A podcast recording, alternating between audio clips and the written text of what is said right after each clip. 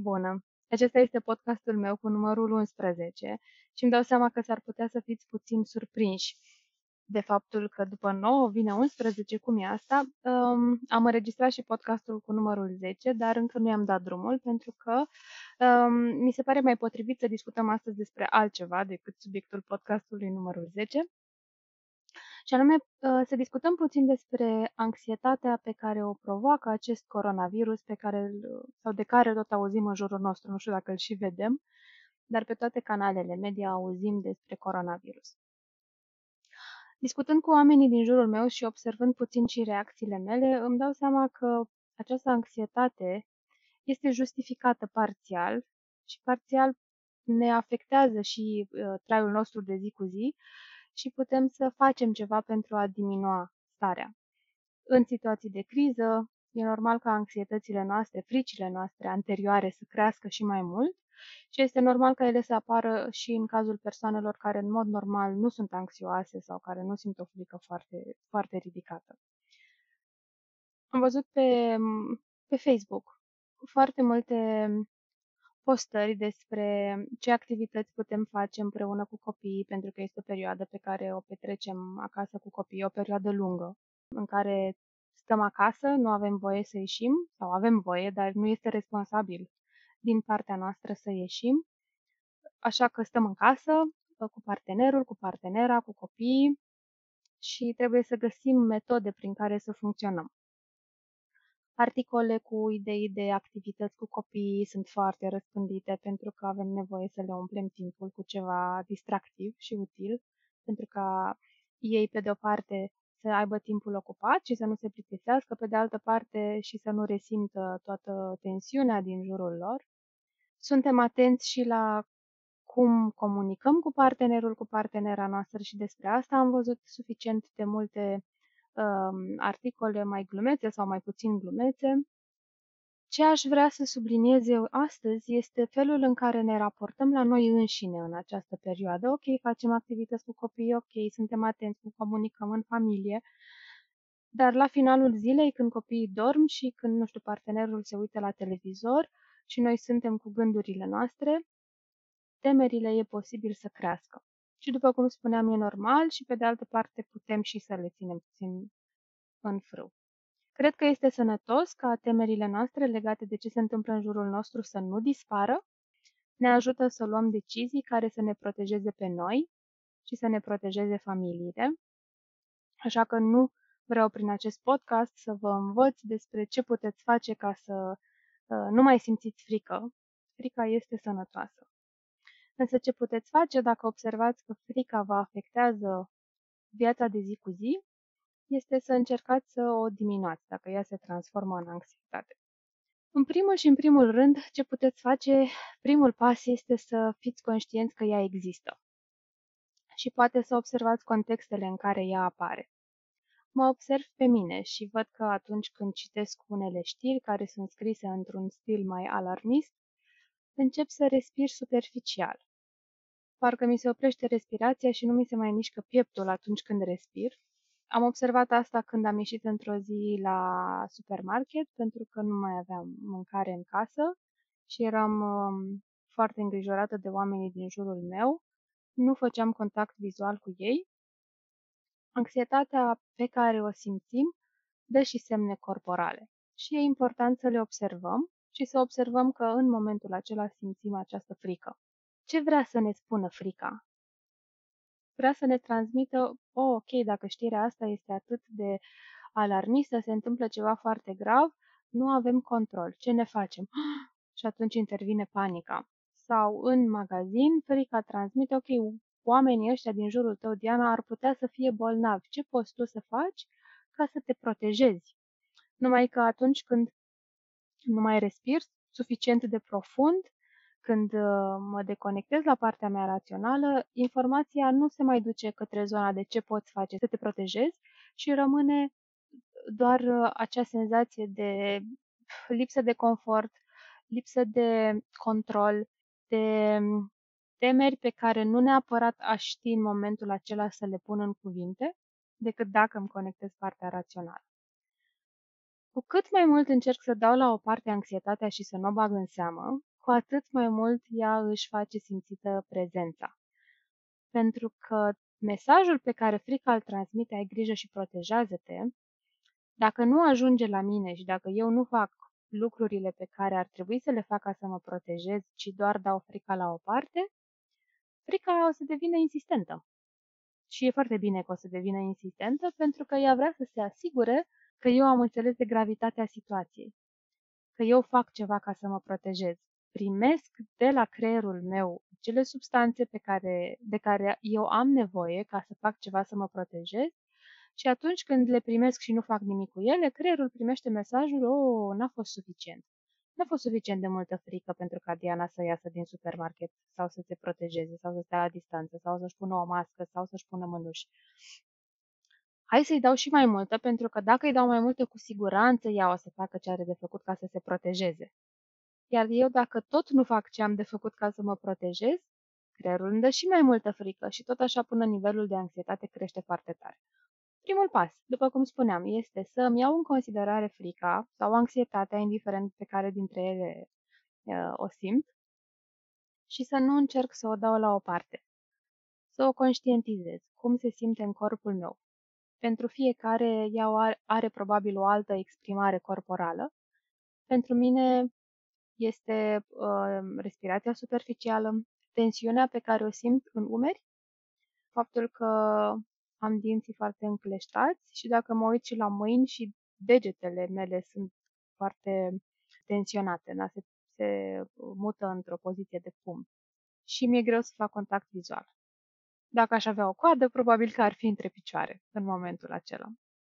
După ce observ ce simt în corpul meu, pot să mă gândesc la gândurile care provoacă aceste tensiuni, aceste emoții sau gândurile care sunt provocate de aceste emoții.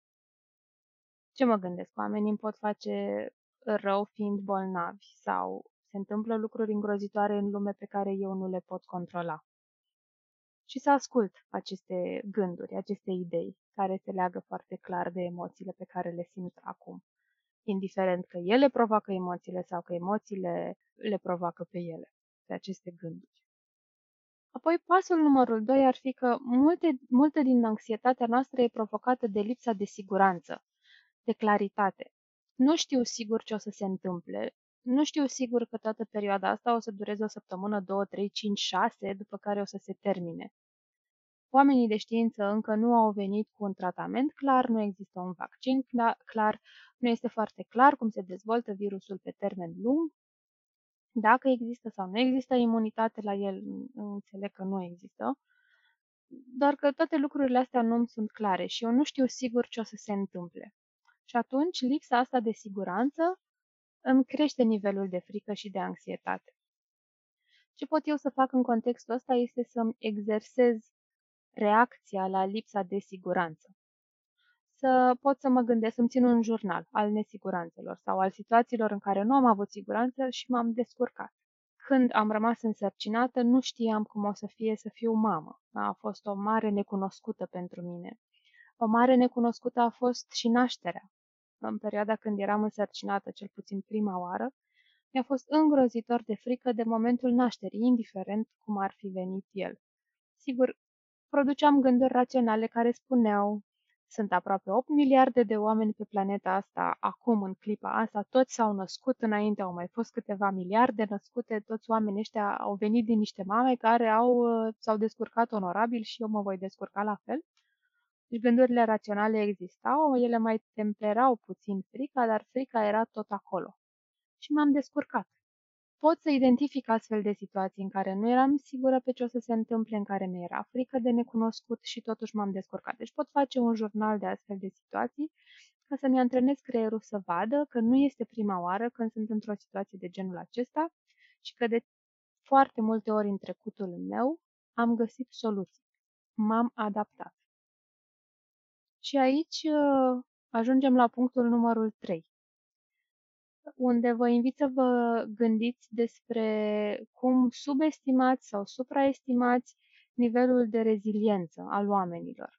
Studiile arată că reziliența oamenilor sau nivelul de reziliență este foarte, foarte crescut și oamenii sunt foarte adaptabili la situații de stres. Vă recomand um, o carte care mie mi-a plăcut foarte mult și mi se pare destul de potrivită pentru această perioadă în care trăim noi acum. Se numește Omul și Omul în căutarea sensului vieții de Victor Frankl. Prima jumătate de carte prezintă o analiză psihologică, de fapt, a experiențelor din uh, lagărele naziste, a experiențelor evreilor din lagărele naziste și, practic, prezintă modalitatea prin care autorul, de fapt, și cei din jurul lui, prin observație, s-au adaptat la experiența îngrozitoare prin care au trecut. Omul are o capacitate de adaptabilitate foarte mare, pentru că avem nevoie de ea ca să supraviețuim și indiferent care va fi viitorul, o să ne adaptăm. Cea mai mare parte din noi o să se adapteze. Nu subestimați capacitatea oamenilor de a fi rezilienți și nu subestimați capacitatea voastră de a fi rezilienți. Dacă tot vorbeam despre această carte, care mă duce cu gândul la psihologia existențialistă sau stilul de psihoterapie existențialist, să ne gândim pragmatic. Frica noastră cea mai mare este cea de moarte. Starea de urgență în care ne-a adus această pandemie se leagă concret, pragmatic și direct de frica noastră de moarte. De ce ne e frică? Circulă un virus care este pentru unii dintre uh, cei care se îmbolnăvesc, el este mortal. Și atunci, frica noastră cea mai mare devine palpabilă acum. Sunt mai mari riscurile să mor decât înainte de pandemie. Ce putem face? De murit o să murim toți. Toți suntem într-un proces de a muri de când ne naștem. Doar că parcă înainte de pandemie procesul era mai pasiv. Da? Acum procesul devine activ. Mă întorc la cartea despre care spuneam mai devreme, omul în căutarea sensului vieții. Ce pot face acum cu viața mea este să-i dau sens. Da, o să mor la un moment dat. Și ce fac eu cu viața mea până atunci? Cum o trăiesc? Ce bucurii îmi aduc și cum? Recomandarea de a sta acasă ne ajută. Pentru că e o ocazie bună să ne regândim viața, să ne regândim planurile de viitor, să petrecem timp cu familia noastră, cu care poate nu avem prea mult timp în mod normal, uh, să stăm pur și simplu și să ne gândim la ce ne aduce cu adevărat bucurie. Cumva, în acest context în care ne aflăm acum, parcă răspunsurile, o casă mai mare, o mașină mai bună, încep să nu mai fie cele care vin pe bandă rulantă. Observând din ședințele pe care încă le fac în perioada asta pe Skype, oamenii încep să-și pună întrebări mai uh, profunde. Poate nu-mi doresc o, o mașină mai bună, deși acum o lună mi-o doream. Acum parcă îmi doresc să fim sănătoși toți. Acum parcă îmi doresc să-mi sun prietenii mai des și să-i întreb cum sunt. Acum parcă îmi doresc să-i ajut pe vecinii neputincioși care sunt în categoria de risc și pot să le fac cumpărăturile. Sensul vieții noastre care e? De a aduce bucurie cuiva? De a ne aduce nouă bucurie? E ceva material acolo? Sau nu? Un alt um, element care ne ajută la creșterea anxietății este felul în care ne adunăm informațiile despre această pandemie. Știrile ultra-alarmiste de la televizor, de pe anumite site-uri uh, obscure sau nu în, în România. Um, fake news, mesajele de pe WhatsApp care circulă, panica generalizată despre experimentele care se fac pe noi, toate astea cresc nivelul de anxietate și nu ne aduc nicio informație cu adevărat utilă. Și atunci putem trece în extrema cealaltă, în care nu mai vreau să știu nimic despre acest virus, eu vreau să nu mai aflu despre nicio știre, despre nimic, pur și simplu vreau să mă închid în casă și să nu mai aud despre asta. Ambele variante sunt nocive pentru că ambele variante invită la comportamente pasive. Există patru tipuri de comportamente pasive um, și când vorbesc despre comportamente pasive, nu vorbesc doar despre a nu face nimic, ci despre a nu face nimic care să rezolve problema.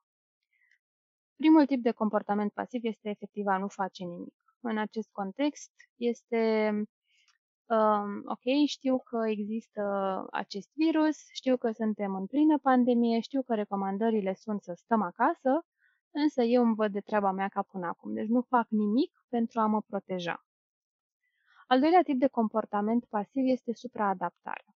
În acest context, de exemplu, dacă recomandarea pe care o primesc este aceea de a purta o mască, eu o port doar pentru că mă, mă supraadaptez cerinței, dar nu ca să îndeplinesc un, un scop, un rol. Port masca, o pun la gură ca să mă vadă oamenii cu ea, dar nu am grijă să o schimb des. Uh, nu înțeleg utilitatea ei neapărat. Uh, o țin sub nas sau uh, nu mă spăl pe mâini după ce o schimb port aceeași mască 5 zile la rând. Putem vedea aceste comportamente de supraadaptare câteodată și în spitale, unde există un halat uh, care ar trebui, pe care ar trebui să-l purtăm pe o anumită secție, numai că uh, nu îl închidem cum trebuie. Sau e, e pur și simplu o formalitate. Da? Aceasta este o formă de supraadaptare. A treia, al treilea tip de comportament pasiv este agitația. Aflu că există acest virus și mă agit foarte mult. De exemplu, uh, cumpăra, cumpărăturile compulsive din ultima perioadă, ele nu rezolvă problema de fapt. Oamenii se duc, cumpără, au apoi cămara plină de făină și de orez, numai că în tot procesul acesta ei se expun foarte mult virusului. Stând la coadă, mergând prin locuri aglomerate ca să um, adune multă mâncare, este tot un comportament pasiv, el nu rezolvă problema. Iar uh, ultimul nivel este cel legat de violență sau de incapacitarea proprie. Da? Dacă ajung să mă bat pe o hârtie igienică, am recurs deja la violență, este tot un comportament pasiv pentru că nu îmi rezolvă problema. Eu nu mă protejez de fapt în, acest, în această situație. Bun, acestea sunt cele patru tipuri și putem observa dacă recurgem la ele în această situație și putem să ne gândim, ok, comportamentul meu îmi rezolvă problema, mă protejează, da sau nu? Dacă da, e minunat, dacă nu, în ce fel nu fac asta? Și ca să ne întoarcem la modul în care ne adunăm informațiile. Dacă le adunăm de pe site-uri sau din media alarmistă, e foarte probabil să recurgem la aceste patru tipuri de comportamente. Ce putem să facem este să rămânem informați, într-adevăr, e important să știm ce avem de făcut, pentru că altfel întreținem o stare de necunoștință, iar starea de necunoștință crește anxietatea, fără să-mi dau seama dacă nu știu ce am de făcut, să crească anxietatea mea. Care sunt recomandările? Cât trăiește acest virus? Pe ce suprafețe? Um, cum pot să mă protejez de ceilalți? Sunt tot felul de informații utile pe care le putem găsi de pe site-urile oficiale ale organizațiilor, uh, nu știu, Organizației Mondiale a Sănătății, de exemplu. Și Ministerul Sănătății din România transmite informații destul de pragmatic. Puteți urmări aceste surse pentru a vedea care sunt recomandările, ce aveți de făcut pentru a reduce neștiința, ceea ce reduce și anxietatea, pentru că simți că ai un pic de control sau un pic de putere, e ceva în puterea ta ce poți face și nu crește nivelul de uh, agitație, de exemplu, pe care deja îl simți numai ascultând uh, știrile de la televizor, poate, sau de pe un anume canal TV. Un alt fel de a ne proteja în această perioadă este având grijă de noi și de corpul nostru. Ok, este o perioadă mai agitată și mai dificilă, însă e important să mâncăm sănătos, E foarte important să mâncăm sănătos în această perioadă.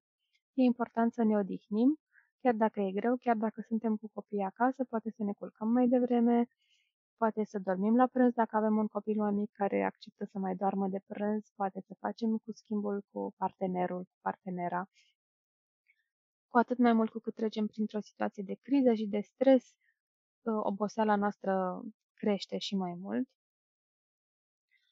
Um, sunt importante plimbările în natură, da, hashtag stăm acasă, dar stăm acasă ca să stăm departe de oameni. Dacă putem să ne urcăm în mașina proprie și să ne ducem undeva, nu știu, într-o pădure pustie, e foarte important să facem asta.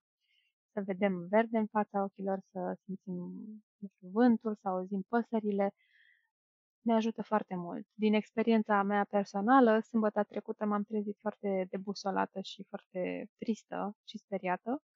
Am făcut o astfel de plimbare și după câteva ore de stat în pădure am resimțit efectele benefice.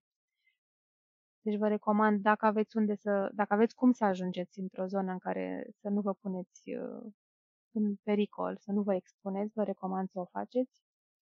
Tehnici de relaxare, găsiți o grămadă dacă o să căutați pe Google, exerciții de relaxare. Respirația abdominală, foarte importantă, mai ales când observați că respirația vi se oprește undeva în piept. Puneți un, uh, o cireașă în buric, lăsați întinși pe spate, puneți, nu știu, o bănuț, o cireașă, o ceva mic și ridicați acel obiect pe inspirație. Da, pe inspirație stomacul crește și pe expirație scade. Asta este respirația abdominală, care ajută la mm, reducerea nivelului de anxietate din corp. Exerciții de mindfulness puteți face, meditație, yoga vă recomand, puteți face poate împreună cu copiii, jumătate de oră de yoga pe zi, ne readuce în contact cu corpul nostru, foarte important în perioada asta, uh, crește numărul de endorfine, ne ajută să ne oxigenăm creierul, pune uh, sau scoate în evidență tensiunea din mușchi, da, care se leagă de multe ori tot de anxietate și poate îi și relaxează, sau măcar suntem mai conștienți de mușchii care sunt tensionați și facem alte exerciții pentru a-i relaxa. Anxietatea produce tensiune în mușchi și dacă scădem anxietatea, scade și tensiunea, dar și invers. Scăzând tensiunea din mușchi, putem să, să scădem și nivelul de anxietate din corp. Deci să avem grijă de noi, e din nou foarte important. E important și să avem grijă de creierul nostru, să găsim locuri în spații sigure online sau la telefon în care să putem să exprimăm temerile noastre, în care să vorbim despre ce simțim, în care să vorbim despre grijile noastre, în care să vedem că nu suntem singurii care suntem îngrijorați. Este într-adevăr important să nu creștem nivelul de panică și de anxietate, fiecare venind cu un, câte un scenariu apocaliptic. Uh, și atunci este recomandat să vorbim despre ce simțim noi. Da, o sun pe prietena mea cea mai bună și îi spun despre ce simt eu. Și o invit și pe ea să-mi spună despre ce simte ea. Putem vorbi mai puțin despre fapte, tocmai ce am spus că ne informăm despre fapte din surse oficiale. Vorbim mai puțin despre fapte și mai mult despre emoții și despre trăirile noastre.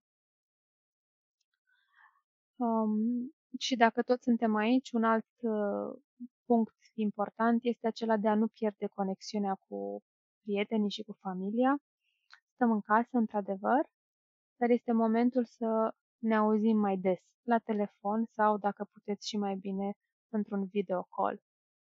Pe Skype, pe Facebook Messenger, sunt o grămadă de variante, um, nu doar să ne auzim vocea, ci să ne și vedem. E ocazia perfectă să vă sunați prieteni vechi cu care n-ați mai vorbit de mult, să țineți contactul cu cei din jurul vostru. E important să, în această stare de izolare, să avem totuși contact cu oameni ca noi. Astfel ne scade un pic nivelul de anxietate pentru că nu ne mai simțim atât de singuri. Grupurile de Facebook sunt un alt mod de a interacționa cu oameni fără a ieși din casă. Nu știu, sunt convinsă că mai puteți găsi și voi și alte variante de a vă conecta cu persoanele din jurul vostru. E o ocazie bună și să învățați lucruri noi, pentru că astfel vă puteți uh, conecta mai mult la partea rațională, care poate tempera uh, anxietatea. E o ocazie perfectă pentru că aveți mai mult timp de stat acasă. Poate sunt lucruri pe care le vreți să le învățați împreună cu copiii. Eu, de exemplu, mă gândeam să învățăm o limbă nouă, cât putem noi în următoarele săptămâni. Nici nu contează ce limbă sau cât de bine o învățăm. Poate învățăm să facem o rețetă nouă, poate învățăm să cântăm la un instrument. Sunt o grămadă de, chiar astăzi am văzut, sunt o grămadă de surse pentru cursuri gratuite în perioada asta, fără taxă. Puteți să căutați. E, ne aduce foarte mult să învățăm acum ceva nou. După cum spuneam, ne, ne reconectăm la partea noastră rațională și pe de altă parte ne crește încrederea în noi că reușim să facem ceva, parcă nu mai trece timpul fără sens, facem ceva util, ne gândim la noi cum vom fi peste cele șase-opt săptămâni când uh, se va termina toată povestea asta și noi vom, fi, vom veni cu skill-uri noi, care poate chiar să ne ajute să ne schimbăm viața, cine știe ce învățăm în perioada asta. Întorcându-mă din nou la omul și sensul vieții, ce facem acum poate să ne ajute să, ne, să dăm un sens mai um, profund vieții noastre. Ce v-aș mai recomanda în perioada aceasta ar fi rutinele. Um, rutinele ne ajută să ne structurăm timpul și ca oameni avem nevoie de o această structură pentru a ne simți în siguranță, cu atât mai mult într-o perioadă în care nesiguranța e cel mai uh, dificil uh, lucru cu care ne con- confruntăm. Sunt ancore zilnice care ne ajută să stăm pe linia noastră, stay on track. Micul dejun poate reușim să-l luăm la aceeași oră, poate reușim să luăm gustarea de la ora 11 împreună cu copiii la aceeași oră, ă, poate reușim să ne împărțim munca în așa fel încât să existe o constanță, o structură. Um, practic, rutinele vor deveni ca, un, ca o hartă pe care creierul nostru învață să o citească mult mai bine și se simte ancorat în, într-o realitate sigură. Ne aduce siguranță, ca să nu mai vorbesc și despre copii, care cu siguranță resimt și ei toată tensiunea din jurul lor și ajută și pe ei să se recentreze și să se recalibreze. Ok, um, haideți să, re- să recapitulăm un pic despre ce am vorbit astăzi. Am, um, avem un podcast mai lung și e important pentru mine să rămâneți cu niște idei care să vă ajute să vă recentrați, să vă recalibrați, să vă regăsiți um, echilibrul și sensul. Deci ce putem face pentru a scădea anxietatea pe care ne o provoacă această stare de urgență în care trăim? Ar fi să fim conștienți de anxietatea noastră și să vedem ce mesaj ne transmite și ce putem face să împlinim acel mesaj, să ne gândim la frica noastră cea mai mare, cea de moarte, și cum putem da sens vieții noastre, astfel încât cheia centrală a vieții să nu mai fie momentul morții, ci momentul trăirii. Să ne amintim despre situații nesigure, în care ne-am descurcat foarte bine, putem face un jurnal despre asta, să ne dăm seama că suntem rezilienți și noi și cei din jurul nostru și indiferent cât de greu sau de ușor ne va fi, avem capacitatea de a ne adapta situației, să avem grijă de noi, să dormim suficient, să mâncăm sănătos, să facem mișcare, să practicăm mindfulness. Aici v-am recomandat Um, respirația abdominală ca tehnică de relaxare, dar puteți găsi și altele. Yoga pentru reconectarea cu corpul nostru. Um, meditații găsiți uh, în aplicați în App Store, indiferent ce fel de telefon, ce fel de smartphone aveți. Cu siguranță o să găsiți aplicații de meditație dacă vă e greu să faceți meditația singuri. Um, nu ignorați informațiile pragmatice care există despre acest virus, pentru că vă ajută să luați deciziile cele mai bune pentru voi, însă aveți grijă de unde vă informați. Nu aveți nevoie să creșteți panică, aveți nevoie doar să știți ceea ce aveți de făcut. Găsiți acele locuri în care puteți să vă exprimați frica, găsiți persoanele care să vă asculte, care poate să vă împărtășească din gânduri pentru a simți că nu sunteți singuri în procesul ăsta și pentru, pur și simplu pentru a scoate afară emoțiile și a vorbi despre ele.